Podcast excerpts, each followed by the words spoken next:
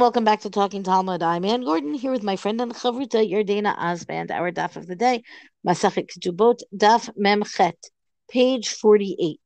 So at the top of page 48, actually going back to page 47 at the bottom of the previous daf, we have some basic terms and some basic, I would say, obligation of what the husband is obligated to provide for his wife. And we see the sources of it. And we decided, Yardena, you and I decided that um it's it might be something that everybody knows, but it, here it is, right? Here it is in the black and white and kind of fundamentally so. So let's see what it says inside. Amar Rava. So Rava says, and he's going to now quote a Tana from a Breita. Hi Tana Savar Mizonot Midoraita. This Tana, namely the Tana that's coming, um, believed or or maintained that mizonot, the sustenance that the husband has to provide for the wife, was a doraita uh, a doraita requirement that it came at the Torah level requirement. Titania she'ira, because the word she'ira, meaning the food, elu mizonot, that word that's a verse, it's in the verse um, in Sefer Shemot, chapter twenty one, Exodus. Um, so the the fact that there's a word meaning food lines up with the mizonot, which is an obligation, and it goes back to the Torah, so that's a Torah obligation.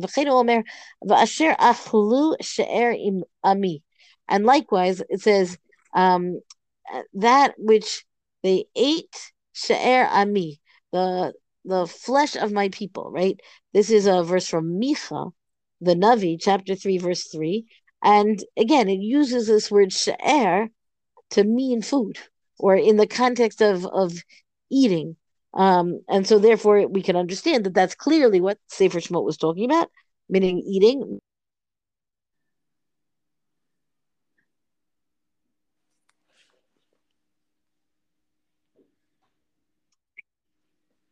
Ta, with clothing. What does that mean? The Gemara says just what it sounds like, meaning clothing means clothing. You might not have realized, I might not have realized that the word ksuta, ksut means clothing, but in the time of the Gemara, that was a term that made sense. Onata zo ona ha'amura b'Torah. So onata, this is what we're going to now call delicately conjugal rights. Um, and this is also stated in the Torah because it says specifically, omer im benotai.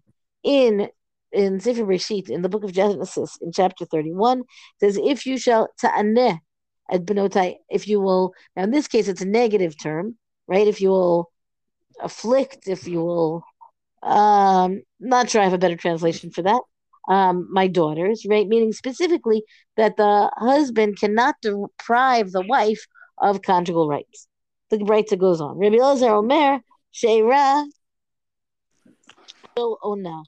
The the question is, you know, we've got these three terms, sher, ksut, and ona. What lines up with what? Meaning, they know, we know that the husband has to provide food, clothing, and conjugal rights.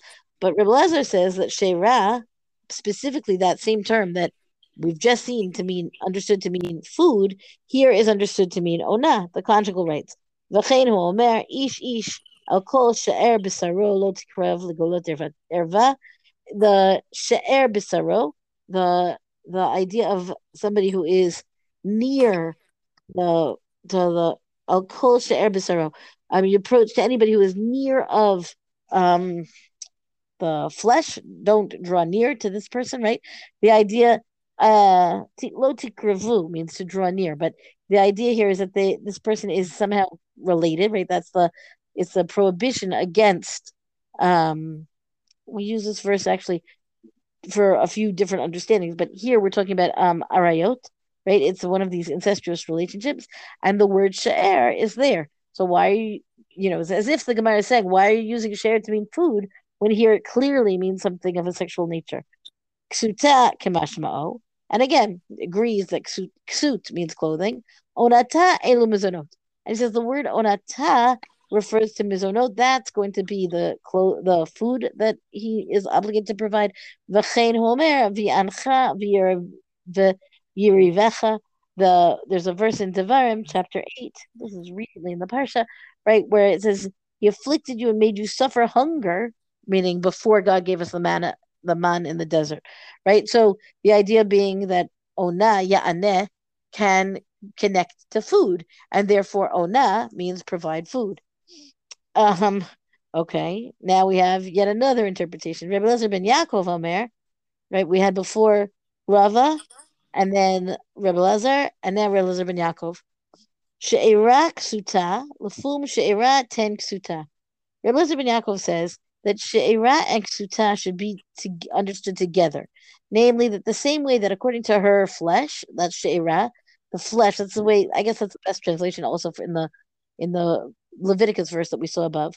Um, according to the her flesh, meaning how old she is, what she needs, give her her clothing. Shelo yitain lo shel yalda lizkena velo shel zkena liyalda. Meaning, you don't give an elderly woman the garments of a young girl, or the young girl the garments of an old woman. I would ask why we need to be taught this. Meaning, why does this need to be a, a a halacha as opposed to something that's just you know a given. Ksutava onata, and then likewise, if you're going to say that sheira and ksuta need to come together, so also learn that ksutava onata are also linked. Lafum onata ten ksuta. According to onata, here he's understanding it means the season. Ona meaning the time of year, and that is how ona is often used in modern Hebrew as well. Right, the time of year, give her the clothing meaning shelo yitain chadashim v'shelo. Meaning, don't give new, and here new means you know heavy, heavy garments. Don't give.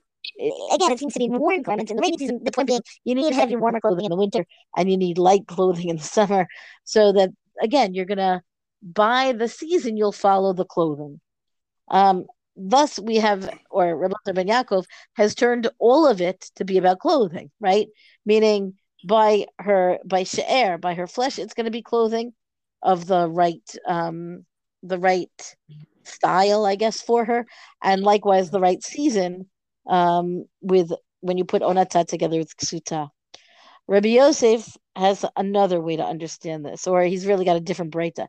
Tani Rabbi Yosef she'era zo krov basar. Understand the sheira, this word that has we've understood it to mean either food or um, conjugal rights. He says this is the closeness of flesh, meaning specifically as a couple comes together during sexual intercourse. Shalo hagba min hag parsiim. That they should he should not treat her in the manner of the Parsiim, that's the Persians. The implication being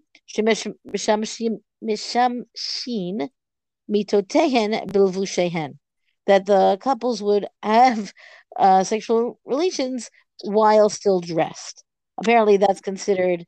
Um, I don't, I don't know. I'm sure we can look at all of the commentaries. There's going to be discussion as to why exactly this was considered, um, whether this is considered modest conduct that's to be praised or immodest somehow inappropriately so. But his point is, we're still the couple, the married couple, is going to have krov basar that they should come together without their clothes. Mesayeh leila Rav Huna, dama Rav Huna haomer efshi ela ani bevigdi vehi bevigda yotziv notek tuba. The Gemara says, well, this breita, this whole point about the the sleeping together not in the manner of the Persians lines up or gives support to the opinion of Rav Huna, where Rav Huna had said you know, in a different context that somebody who says, I will not sleep with my wife unless we are each in our respective clothing. And then the, the halacha is that he's supposed to divorce her and give the ketubah money, right? Like, why would what would be so bad about this particular condition that he's putting on the couple? And the answer is, well, no, because the the position here is that the Torah's approach is that intimacy between the couple includes intimacy um, of their bodies and not hiding, I guess, um, in clothing. I, you know, I think we always talk about modesty um, in the context of in the in context, right? So that um, I don't know if you were skiing, right, wearing a full burqa, let's say, on the slopes would not be appropriate attire. It would not be safe either, right? Um, now, whether one should be skiing if they're not going to be wearing a burqa. Obviously, we don't wear a burqa. I'm saying I'm trying to paint the the extreme case just to explain what I mean. That you know, in the context of the conjugal bed, no clothing is considered appropriate. That is the modest attire, as opposed to thinking, as opposed to the couple thinking, oh, we should automatically be more covered up like the Persians. Okay, over to you, Yardena. Yeah, look, I think this is one of these classic Gemara passages, um, very forward thinking, uh, that really lays out sort of what the husband's obligation to the wife is in marriage. Um, I think it's also interesting to see that the core concept of what the three things are remain the same, but different Tanaim or Amrai them to different words, um, and that it's not totally the same. I think onata most people always interpret or are taught in school or in a shiur, you know, that that has to do with the sexual relationship. But it was interesting to see that not everybody uses it that way and that they could, you know, link it to a different world in the word in the list of three. Um, but this is really sort of like a classic uh, passage.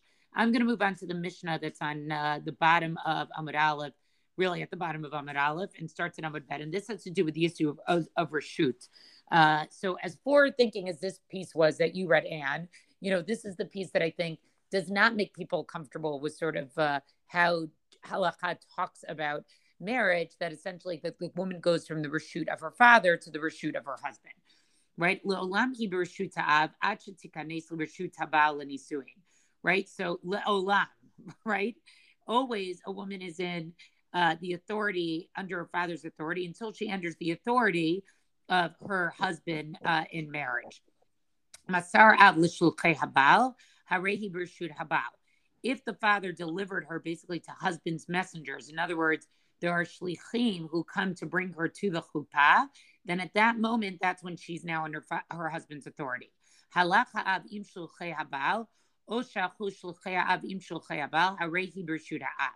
But let's say the father went with those shlichim, or he had his own shlichim that went with her to the chuppah, she still remains in the reshut of the father. So, in other words, as long as the father still has some involvement till the moment, she's still under that reshut. Um,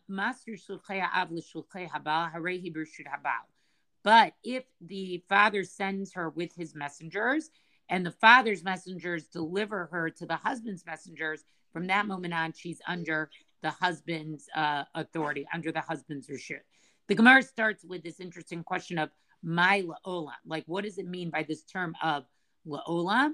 La'puke mi Mishnah Rishona to exclude the opinion that we saw in in in another Mishnah, and this is a Mishnah that we're going to see on on Daf uh, on Daf Zayin on on fifty seven that says it's non higias man velo nisu ochlot mishalo ve'ochlot b'truma kamash malan liolam. Right? It says there if the time that the groom designated basically for the wedding comes and for some reason the wedding gets postponed and they're not married the bride still is entitled to eat from his food and if he's a priest can eat from his truma um, so the mishnah here teaches us that this halacha is not in accordance with an, with with with this earlier r- ruling right because this mishnah is basically saying no she's always under the father's authority until she gets to the time of the wedding whereas that mishnah later on is basically saying no once that time comes, even if the chuppah doesn't actually happen. So it's interesting that the Mishnah was, you know, redacted or formulated in a way that it included different opinions. It's not one uniform halacha. And I think that's something we'll think about a little bit more uh, when we get there. And then the Gemara, the Gemara is basically going to go through a machlokas between Rav and Shmuel uh, that talks about sort of like what's the moment of when that that authority is passed over right? Is it when the father delivers her? Is it exactly uh, the chuppah itself? And it goes through a different, a few different permutations of this. But I think this whole concept of the olam, the Gemara recognizes it's a very interesting formulation. And I think part of what, and again, in a very normal, I think we should be used to this if we've been doing Daf Yomi. You know, the, the Gemara wants to get into in the Mishnah as well, like what's the exact moment when that reshut is handed over, right? Does it have to be through chuppah? Does it have to just be the time that the chuppah should have happened? And I think that's a lot of the granularity of what they're trying to get into here. And the fact that we even have two Mishnahs that seem to disagree with each other is interesting as well. Uh yeah, I think that it's one of those times where we say, look, halacha is really dictating everything, you know, in their lives. I, it's it's already trite to say that, but but we do see it. Yeah. Well, that's our daf discussion for the day. Rank us reviews on all major podcasts. Thank you to Rabbanit Michelle Farber for hosting us on the Hadran website. Let us know what you thought about this daf on our Talking Talmud Facebook page. And until tomorrow, go and learn. うん。